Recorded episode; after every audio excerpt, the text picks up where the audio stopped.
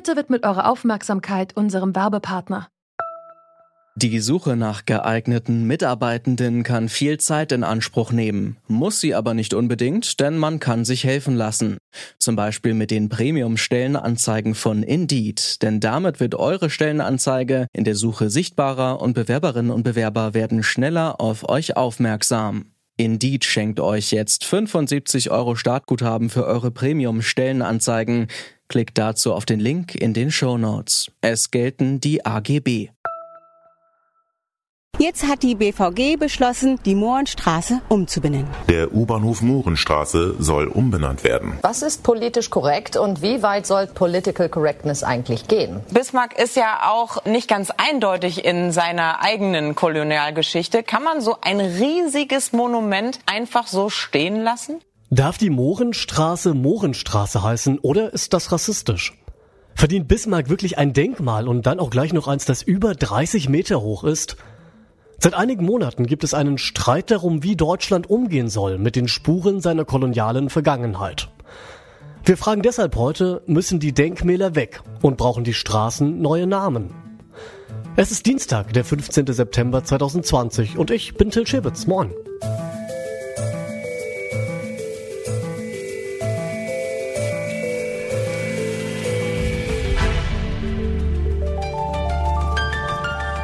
Zurück zum Thema. In Bristol steht der Sklavenhändler Edward Colston nicht mehr auf seinem Sockel, da haben ihn Demonstrierende nämlich einfach im Fluss versenkt.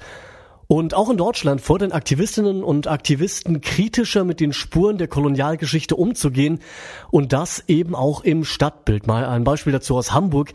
Hier steht eine Statue des ersten Reichskanzlers Otto von Bismarck. Aber nicht einfach irgendeine Statue, sondern eine Statue, die über 30 Meter groß ist. Und wenn man vor diesem riesen Bismarck steht, dann denkt man sicher, das ist bestimmt ein super Typ, der tolle Sachen gemacht hat. Und was man aber eher nicht denkt, das ist der Typ, der auf der Kongo-Konferenz Afrika aufgeteilt hat. Muss die Statue also weg? Oder muss zumindest der Kopf von Bismarck rollen? Das frage ich einen, der sich auskennt, der Historiker Jürgen Zimmerer, der erforscht an der Uni Hamburg die deutsche Kolonialgeschichte. Ja, diese Statue ist ja hochinteressant. Diese Statue hätte sich ja selbst hingelegt, wenn sie nicht im Moment für neun Millionen Euro restauriert würde. Denn Denkmäler sind niemals eigentlich für die Ewigkeit. Das denken sich vielleicht die Denkmalsetzer, aber im Grunde ist unser Stadtbild, unser Gedächtnisraum voller Denkmäler, die auch wieder verschwinden, die verwittern, die umfallen, die entfernt werden. Das heißt, der normale Prozess ist eigentlich die Veränderung und nicht das Einfrieren eines bestimmten Erinnerungs- und Gedächtnisbildes, wie es jetzt gefordert wird. Also würden Sie vor allem kritisieren, dass jetzt nochmal Restaurierungsmaßnahmen in diese Statue reingesteckt werden? Also zu kritisieren muss man, dass es ein, ein derartig teures Restaurierungsprogramm angelaufen ist, ohne dass man sich ein Konzept überlegt hat und ohne dass man eben auch daran gedacht hat, dass Bismarck auch ein Kolonialdenkmal ist und dass man sich Gedanken macht, wie man das eigentlich einbettet. Übrigens, der Kopf, der von Bismarck rollt, ist so auch nicht ganz richtig, denn ursprünglich war war der Kopf der Statue separat. Das heißt, er wurde dann später aufgesetzt und man könnte ihn, das ist einer der Vorschläge, jetzt neben die Statue setzen. Denn wichtig ist, dass man diese Denkmäler radikal entheroisiert, stehen lässt, um zu erinnern, da gab's mal eine, aber wir sehen die nicht mal als Heroen an, sondern nutzen die, um auf die dahinterliegende Geschichte zu verweisen. Im Falle Bismarcks eben nicht nur die Reichseinigung, sondern eben auch die Aufteilung Afrikas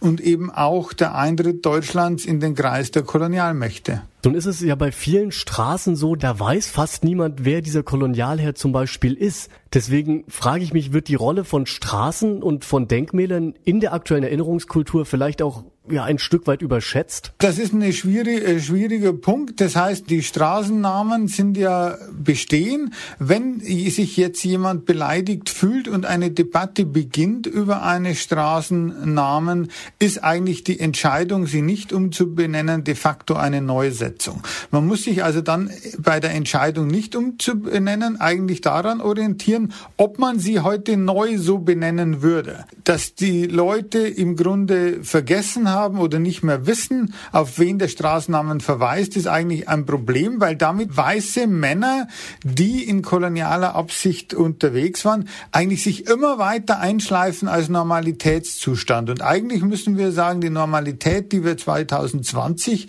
wollen, ist eine nicht rassistische Normalität. Und dazu gehört eben auch, dass nicht diese, diese Heroen eines äh, kolonial-rassistischen Zeitalters ständig perpetuiert werden. Was wir jetzt machen, ist eine nostalgische Verklärung fortschreiben.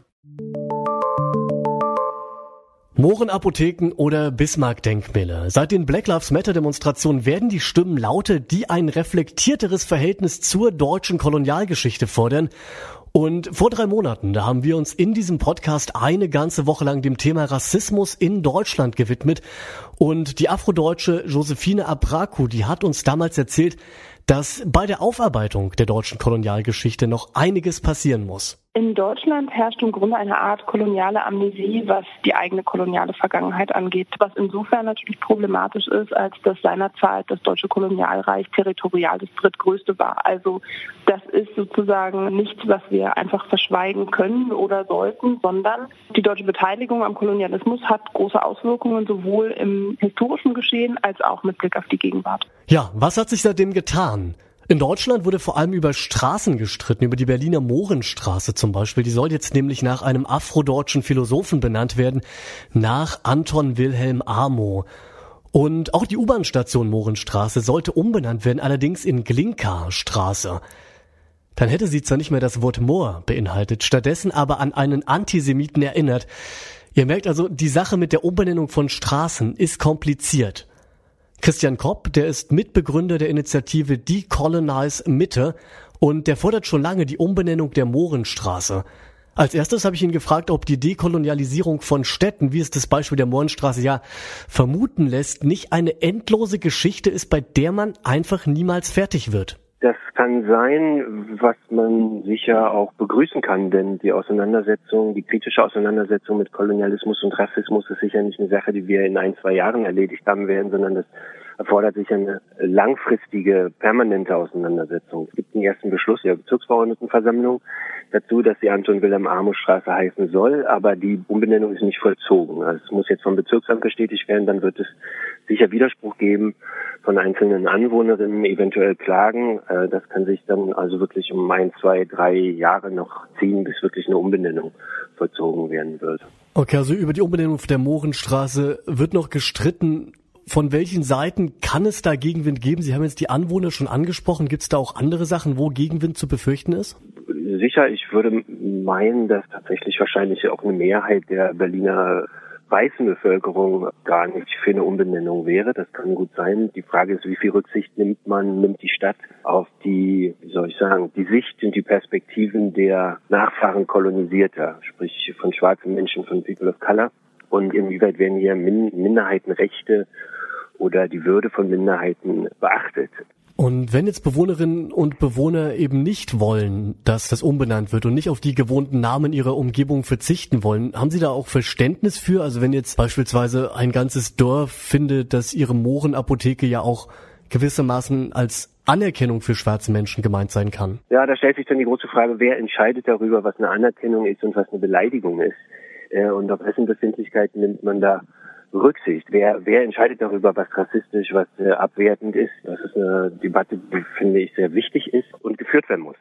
Nun geht es bei der Aufarbeitung der deutschen Kolonialgeschichte ja um handfeste Forderungen, also zum Beispiel um Entschädigungen für den Völkermord an den Herero oder an den Nama in Namibia. Ist da die Umbenennung von Straßen nicht eher Symbolpolitik? Ja, kann man sagen, Symbolpolitik. Ähm, wichtig ist uns, dass sie eine Debatte überhaupt erstmal möglich machen und stimulieren. Denn wir hatten jetzt wirklich Jahrzehnte, wo über den Kolonialismus fast überhaupt nicht diskutiert wurde. Und das war natürlich auch ein Zustand, den wir ändern wollten. Und insofern sind, glaube ich, ist das nur zu begrüßen, jetzt breite Debatte darüber, wobei man sagen muss, dass diese breite Debatte halt auch schon wirklich Jahrzehnte eingefordert wird von Betroffenen und äh, solidarischen Gruppen und dass das gar nicht eine Sache ist, die jetzt von den USA rübergeschwappt ist, sondern höchstens vielleicht nochmal stimuliert wurde und in die breite Öffentlichkeit getragen wurde. Wie umgehen mit Denkmälern und Straßennamen, die die deutsche Kolonialgeschichte verherrlichen?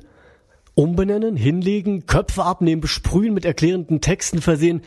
All das verändert zwar das Stadtbild, aber unsere Denkmäler, die verwittern und verändern sich ohnehin ständig. Der Historiker Jürgen Zimmerer und der Aktivist Christian Kopp, die sind sich beide einig.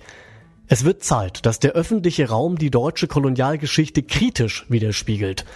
Und dafür brauche es eben auch neue Straßennamen oder Denkmäler ohne Köpfe. Das war's von uns für heute. An dieser Folge mitgearbeitet haben dieser Winter Jonas Junak, Marita Fischer und Andreas Propeller. Chefin vom Dienst war Charlotte Thielmann und mein Name ist Till Schewitz. Bis zum nächsten Mal. Ciao. Zurück zum Thema vom Podcast Radio Detektor FM.